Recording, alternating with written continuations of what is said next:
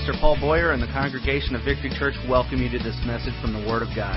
It is our heartfelt desire to see you grow closer to the Lord and to help you become all that He has created you to be. Our prayer is that through this ministry you would come to know Him in a greater way, and that these teachings from the Scriptures will better equip you to fulfill His plan in your life. Now, let's listen to Pastor Paul as we study the Word together.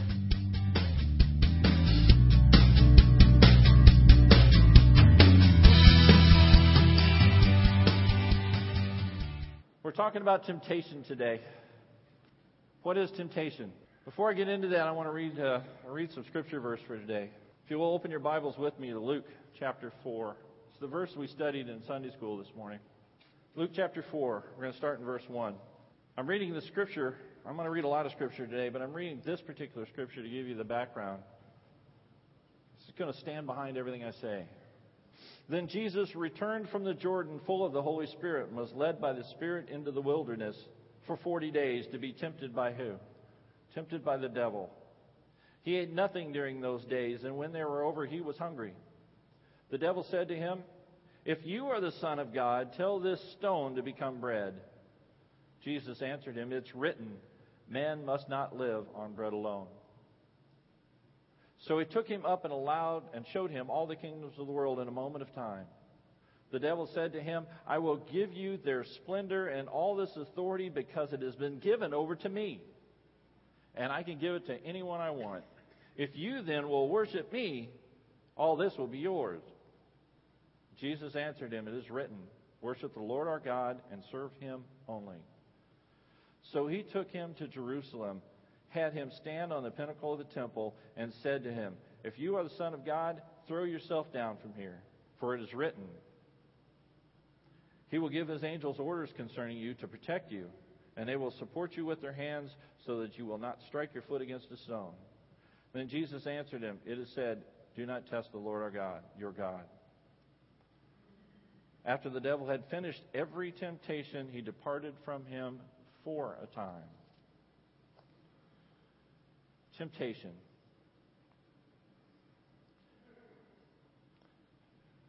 Every time something goes wrong, is it always the result of temptation?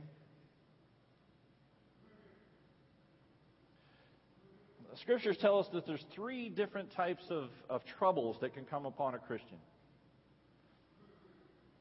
One is, is discipline and judgment and rebuke. Those come from God. There are tests and trials and persecutions and suffering. Those come from knowing God. And there are temptations, which are what? They're attacks by Satan. So when trouble comes, which is it? Is God moving to correct you?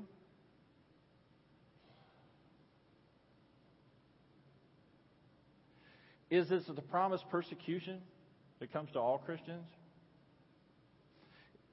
Or have I allowed Satan to have access to my life? You see, God tests us to build our strength, right? He tests us to build our strength. He disciplines us to improve our character.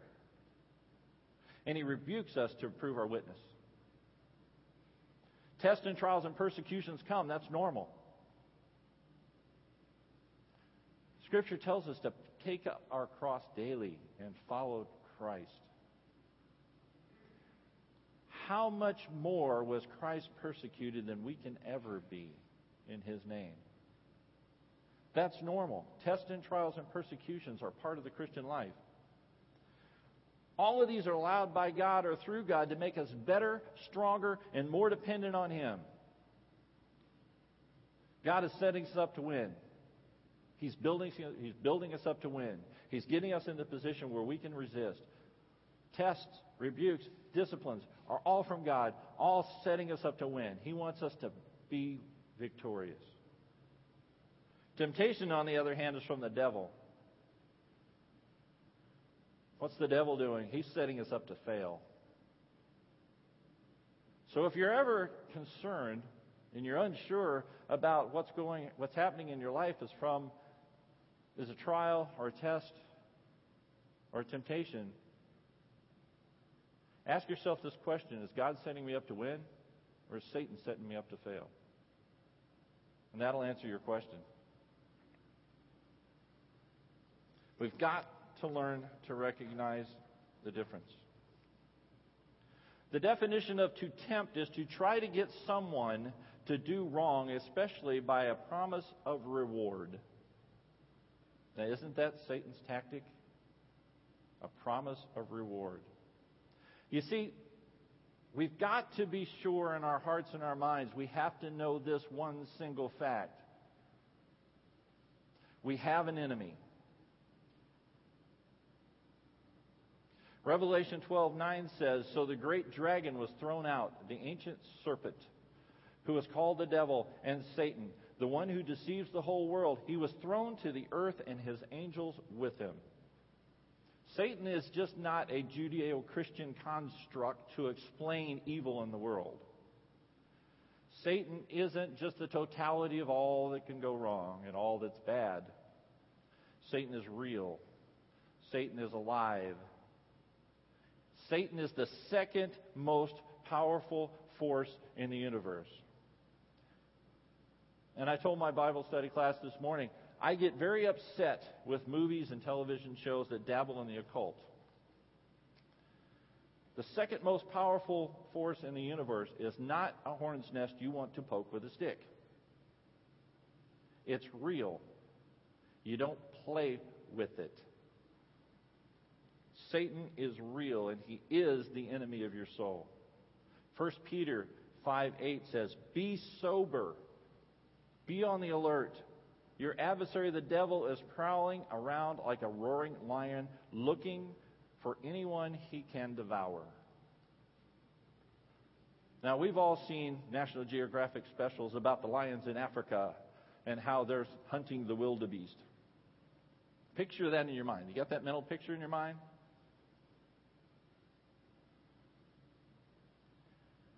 She, because it's usually the lioness that does the hunting, they don't play fair, do they? She looks for the weakest animal to attack and to kill it and to devour it. She looks for a weakness to attack.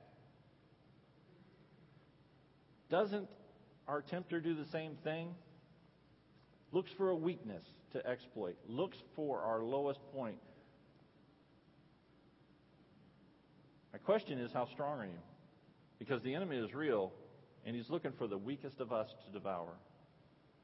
Ephesians 6:12 says, "For the battle is not against flesh and blood, but against the rulers, against the authorities, against the world powers of this darkness, against the spiritual forces of evil in the heavens." Okay, on your sermon notes on the last page, you should have some blanks to fill in. I'm going to give you one right now. So I'm going to let you know. We don't have a slide. So I'm just going to let you know when to write it down. So write this down. The first one, fill in the blank. Temptation is an attack by the enemy. Spiritual warfare, nothing less. Get ready. Be prepared because the next blank. Flesh is weak, but God is stronger. Matthew 26:41 says, "Stay awake and pray so that you won't enter into temptation. The spirit is willing, but the flesh is weak." Isn't it interesting that temptation is a pervasive force? It's all around us, it's all the time. But it has a prerequisite. Something has to come first before temptation can take control of your soul. Temptation cannot touch you unless you let it. The prerequisite for temptation is you. Temptation cannot enter into your life unless you allow it to do so. Satan can only tempt you with your own desires. James 1, James 1 13 through 14 says, no one undergoing a trial should say, I'm being tempted by God, for God is not tempted by evil. He himself does not tempt anyone, but each person is tempted when he is drawn away and enticed by his own evil desires. So, what does that mean? Do you recognize where your weak spots are? Can you see where you might be open for temptation? Do you recognize and know the desires of your heart? You see, because the flesh is weak. But the good news is God is stronger. Satan wishes to destroy you. Why? Why? What does he possibly have to gain by destroying you? I'll tell you why. Because Satan is powerless to hurt God. He has no power over God. There's nothing Satan can do to wound God except wounding you. If Satan can wound you, he's wounding God. If Satan can destroy you, he hurts the God that loves you. Think about your children or your grandchildren, those of you that have them. If somebody wants to take me on, bring it. But you go out, you do something to my kids or my grandchildren, you better run. I can take it, but you don't mess with them. God feels that same way about us. Satan, you want to fight me face to face? Bring it on. I can take it. Don't mess with my children. That is, that is the only way that Satan can hurt God is by hurting you. Because God loves you so much. That's his only weakness. If you want to call love a weakness. That's the only way. So when Satan tries to destroy you, what he's really doing is trying to poke God in his weak in his only place that he can get to him. Because of his love for you. But the power of God always wins. The power of God wins every time. The power of God is infallible. He's un- incapable of giving in to the power of sin. He knows no sin. He, the, one, of my, one of my professors in Bible college said that God's not even aware evil exists. Now, I'm not sure about that.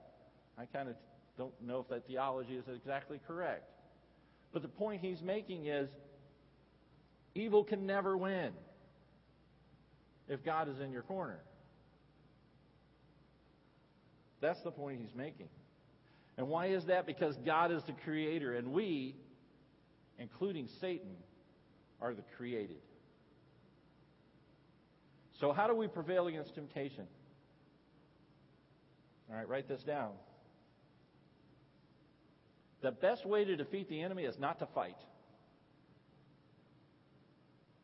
Because if we get in the battle, we've put ourselves in temptation. The best way to fight this battle is not to get in the fight in the first place. Have you put yourself in the battle? Have you allowed Satan into your life? Have you allowed him influence over you? Because he can't tempt you unless it's part of your own evil desire. He can't find a chink in your armor unless you open it. So the best way to defeat Satan is not to fight him. Stay out of his arena.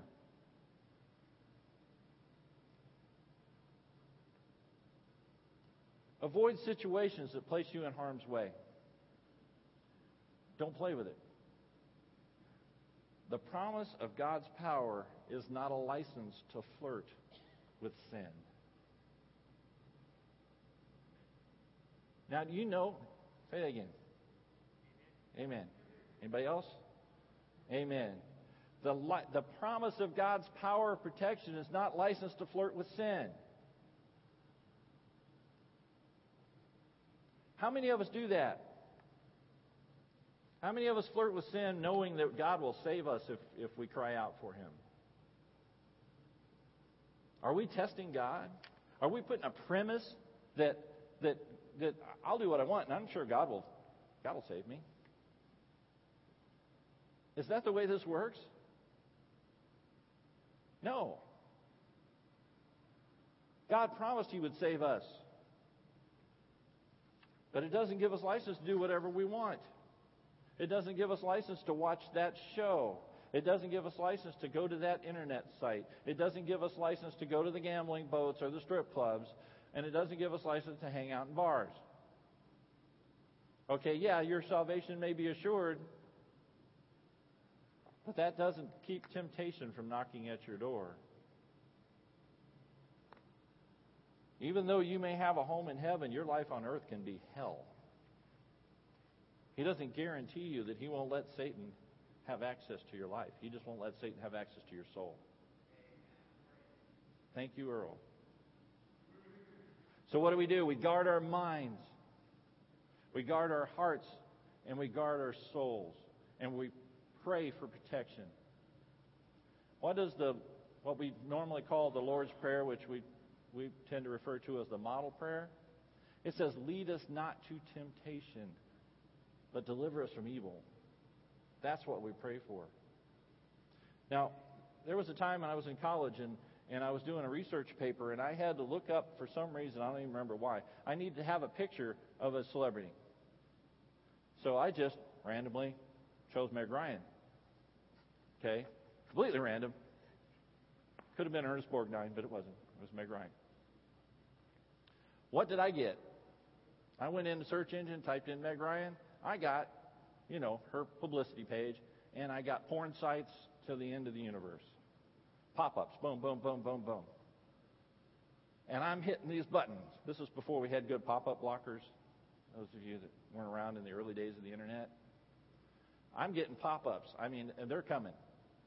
And this is stuff that I didn't want to see. The temptation might have been there to just linger a little bit. Well, that's pretty interesting. Let's see what that's doing. All right? The temptation was thrown in my. That's how easy it can be for temptation to creep in. Now, had that one been one of my evil desires, is to look at this pornographic material, I would have been in big trouble. Luckily, it wasn't. But I put myself in the devil's arena. I was playing his game. And unless you have the power of the Holy Spirit, he will always win his game. So I'm closing these pop-ups as fast as they come up. Well, they're coming up as fast as I can close them. And I'm going up, up, I'm getting this stuff off my screen, getting it out of here, and Lacey walks in the room. Hey, Dad, what are you doing? Nothing, dear. Don't look at the computer. Right? Now, how would I explain that to my teenage daughter, what was flashing across my screen? And it was purely incident, innocent and wasn't my fault at all. I had to clean up my history and I had to clean up my cookies and I had to install pop up blockers and I had to do all that other stuff to keep that from happening again. But I'm just telling you that story to illustrate that's how easy temptation can land in your lap. When you least expect it and you're least open and you're least protected against it. Because in James 1:15 it says after the desire has conceived it gives birth to sin and when sin is fully grown it gives birth to what? To death. Romans 6:23, you all know this verse, for the wages of sin is death and the, but the gift of God is eternal life in Jesus Christ our Lord. So how do we recognize sin? You might want to write this in the margin. I don't have this in your in your sermon notes. How do you recognize sin? If you're unsure if something is a sin or not, ask yourself these questions. Does it involve instant gratification versus eventual reward? Think about that. I, I might have told this story before, but I, I saw a commercial once. It was uh, these guys are rafting, whitewater rafting on the Colorado River, and, and they're, it's all exciting. And they pull up to the beach and, and they get out and they build their fire and they're roasting their trout over the fire. And they open up a big Busch beer and they said, It doesn't get any better than this. Well, they were right. It doesn't get any better than that. It's downhill from there. This is as good as it's going to get.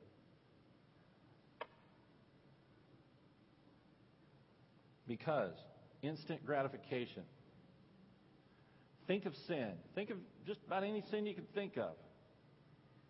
You get an instant reward. The good part comes first. The consequences follow. But you get the good part up front. What is the Christian life like? It's exactly the opposite. The Christian life is The good part comes at the end, in eternity. The consequences might be first the persecution and the trials. The good part is at the end. It does get better than this. This isn't as good as it gets. Our reward comes later. Now, that doesn't mean we won't be blessed and rewarded in this life, but our ultimate reward comes later. It's, it's, it's deferred reward. Second, does it fill a secret selfish desire?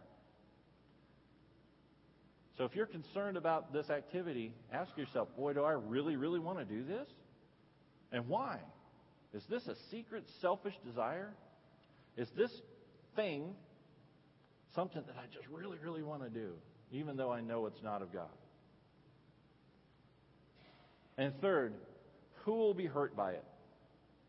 Because sin always, always has innocent victims. Always. Look at any sin, and you will find collateral damage beyond the pe- maybe even the people involved. But their kids, their spouse, their coworkers, their witness, their church, somebody is going to be hurt. It had nothing at all to do with it. Sin always has collateral damage. It always has innocent victims. And we could, I could, we could talk about David and Bathsheba. We could talk about, we could talk about many, many stories from the Bible, you will find there's always innocent victims that are paying the price for the sin that someone else committed. Because sin is a hereditary disease that we've all inherited, and it's only got one cure. So, how do we win? All right, write this down. Don't go into battle unarmed. Ephesians 6 says that we should put on the full armor of God, including what? The sword of the Spirit, the Scripture. The Scripture that I read, Jesus didn't defeat the devil by his personal power. He didn't say, I'm the Son of God, you can't touch me. He didn't do that. He didn't call down a horde of angels to surround him with a hedge of protection and fend off the devil. He could have done that, but he didn't do that. He didn't rely on his own intellect or, or fancy apologetics. He didn't have a good argument to make. He didn't do that. How did he defeat the devil? The sword of the Spirit, the Word of God. Now, Scripture tells us that Christ is the Word of God. So, in a way, he was using his own intellect. But he used the sword of the Spirit, he used the Word of God, he used Scripture to defeat the devil. Why did he do that? Because the power is here, the authority is here. I, I, sorry, Sunday school people, you're going to hear this again. Many of us in this room wore a uniform at one point. Okay? Many of us, not all of us, but a lot of us, have worn a uniform of some kind or another. Mine happen to be much better looking than yours, but we all wore a uniform at some point. When I was doing law enforcement boardings in the Gulf of Mexico arresting drug smugglers, it wasn't my personal authority that gave me the ability to do that. It was the uniform I had on. It was the flag that flew over the cutter that I was serving on. It was the organization that was behind me, who was empowered to do that mission by Congress, who was empowered to do that mission by you, the people. Where did my authority come from? It came from the United States of America. I had the ability to use anything necessary to, any force necessary to compel compliance up to and including deadly force. To achieve my mission. Empowered by who? By me. My idea? I figured I'd just go out and arrest some drug smugglers today. No, I don't have the authority to do that. The uniform gave me the authority because it was given the authority by the organization, by Congress, and by the people of the United States. This is our weapon. This could be use of deadly force. Who gives us the authority to use this weapon? God Himself. This is our license. This is our authorization. These are our orders from the high command. Slay them. Do battle. Go get them. This is it. Now, why didn't Jesus need that? He was God. He didn't need it. He was the authority. He, did, he could have done all this under his own authority, under his own power, with his own strength, but he didn't. And the reason he didn't is because we can't. And he was setting the model for us. He gave us the power to do what he did in the desert. He gave us the weapon from his authority, which we can defeat the devil. That's why he did it the way he did. So don't go into battle unarmed. Don't go into the battle alone. Take Jesus and the Holy Spirit and the mighty Word of God with you. If you go into battle alone, you're going to fail. If you go into battle as a team, you're going to win. You see, this is the next thing to write down. We have a secret weapon. Matthew 4 1 says, Then Jesus returned from the Jordan full of the Holy Spirit, and he was led by the Spirit in the wilderness. Jesus was led into the wilderness in the fullness of the Holy Spirit and in obedience to his call. Two vital ingredients for our success as Jesus' followers. The scripture I read told of the temptation of Christ. Why did he allow this temptation to happen in the first place? He was perfect. Did he have a point to prove? No, he let this temptation happen so that he could model a successful battle for us. And so he could be our Savior. Hebrews 4:15 and 16 says, "For we do not have a high priest who is unable to sympathize with our weaknesses, but one has been tested in every way that we are, yet without sin." Therefore, let us not approach the throne of grace with boldness. Therefore, let us approach the throne of grace with boldness. Boy, devil slipped that one in. So that we may receive mercy and find grace to help us at the proper time. We have a high priest who's been there, done that, has the t shirt. So when we go before God and we say, eh, I was tempted and just couldn't stand up, he said, Yeah, well, I was tempted too. I know what temptation is. I've been there.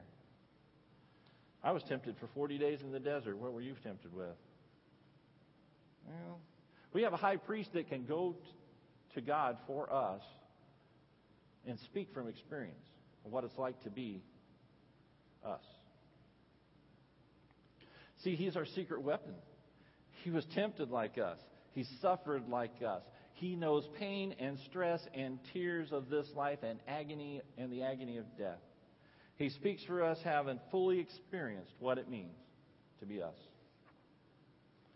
Why? Because Jesus is Emmanuel, God with us. Not God in heaven, God with us. Walk the earth, sweat and cry and hurt and fear and anger and frustration. Every temptation.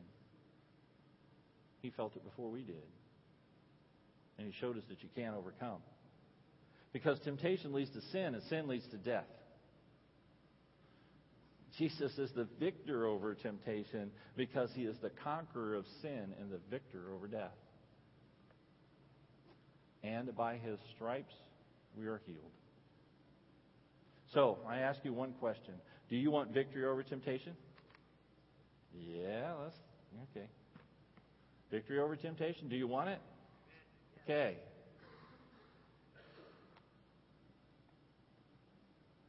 Jesus has a free gift for you. All you need to do is take it.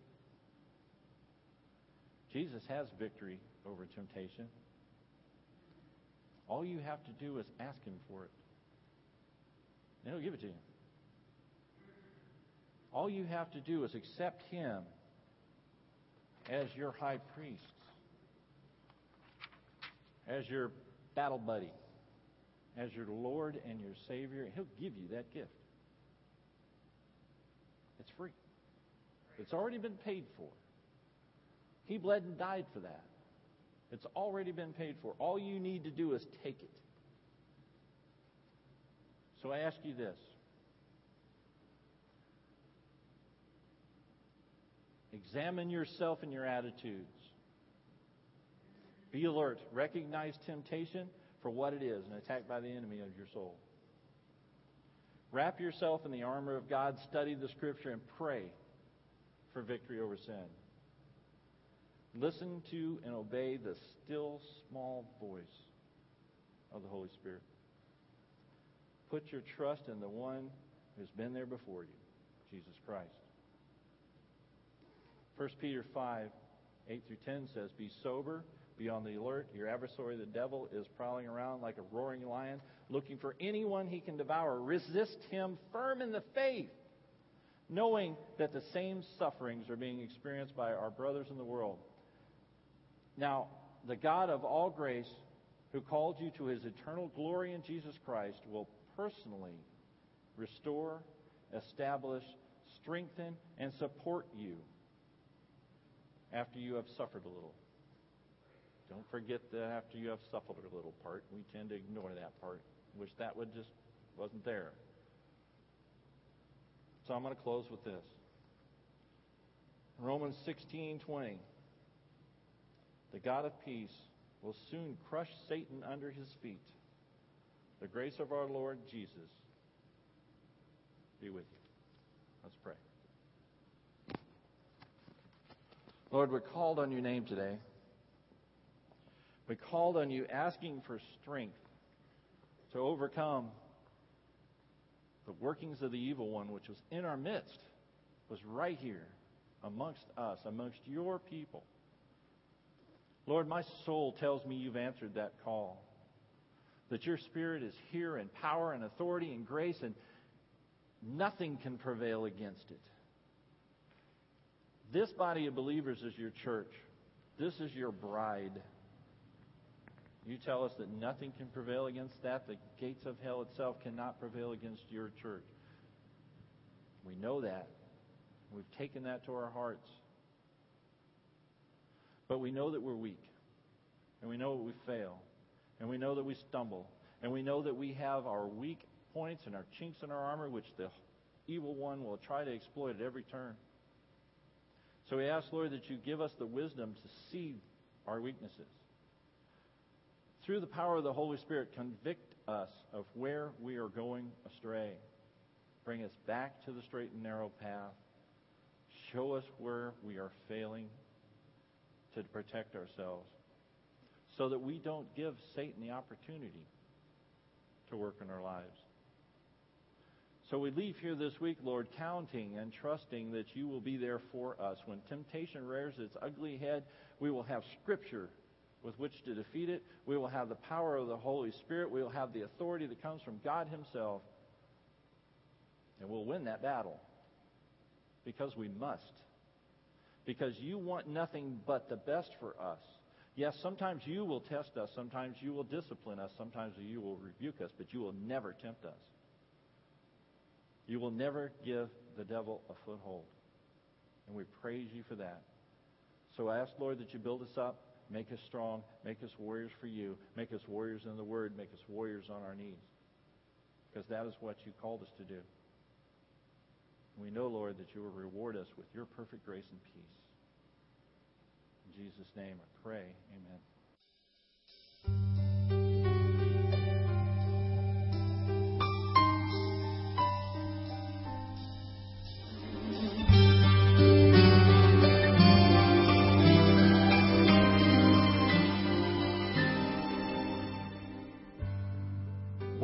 Thank you for joining us for this message from the Word of God. We know that the truth you have just heard will change your life if you believe it and intentionally apply it. If you need someone to pray with, or maybe you just want someone to talk to, please call us at 618 622 9360. That's 618 622 9360. Or you can email us at victory at victorychurchonline.net. That's victory at victorychurchonline.net.